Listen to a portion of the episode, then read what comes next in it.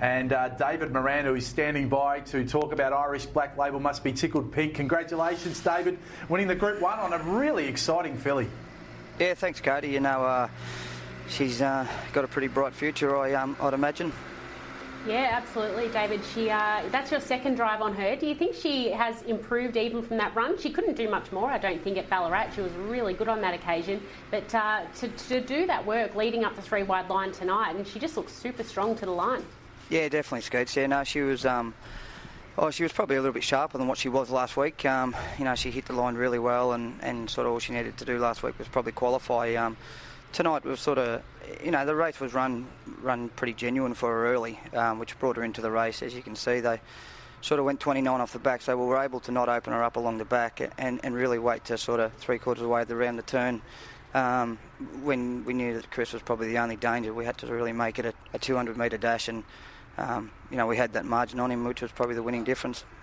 I've got to ask, and I know Nikita, we, uh, we talked about this. Uh, David, you were associated obviously with Ladies in Red about 12 months ago in last season, and now Irish Black Label. It's hard comparing. Nikita sort of made that point. Where, you know, you got drivers don't like to compare horses against horses from previous seasons. But what sort of feel does this one give you compared to, say, a Ladies in Red?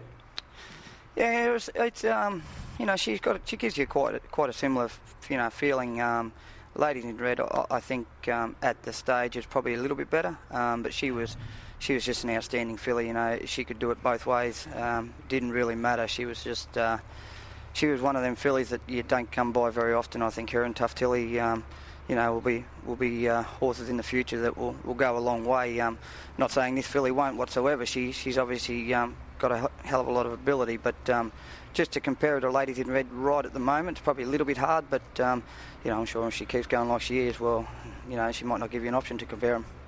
And David, we must make mention of uh, Lauriston Bloodstock, Bill and Ann Anderson. Uh, they just have a breed that just keeps producing. Obviously, Ladies in Red was one of theirs, and uh, they have bred this filly. I'm sure they'll be watching at home, um, disappointed that they can't be on track tonight, but um, they just, just keep producing winners, don't they?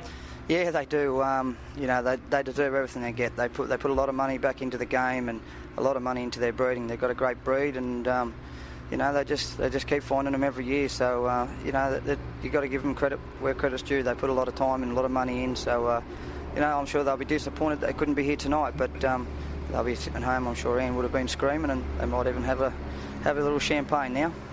And David, you've got uh, in the next race, the next to the Group One, you've got Lightning Dan drawing the pole, so you can't uh, ask for much better barrier draw than that. Firstly, uh, that horse's chances tonight, in your view?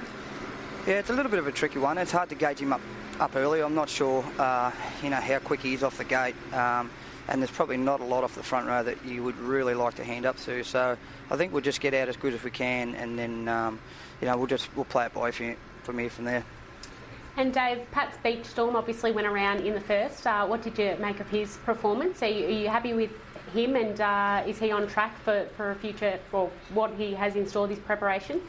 Yeah, I thought his run was a lot better tonight. He seemed a lot sharper um, with the way the sectionals were. You know, they got home in 27.2, so he's probably gone sort of 27 flat to 26.9 himself. Um, yeah, I thought he was a lot better. He's probably got a little bit more improvement to do and, and in him himself, but I guess, you know, you, you sort of got to it's hard for them three-year-olds to come back to that grade. You know, in the old system, he would come back, um, you know, like a 3CO to 3C1. Now he comes back a 75 rater, and you know, had four starts as a two-year-old before he got crook, and then he only had four starts as a as a three-year-old. So it's quite, um, you know, it's quite, it, it's a big difference. You know, went to Sydney and raced over the 2400, and and you know, it was a little bit different there because they come up for air.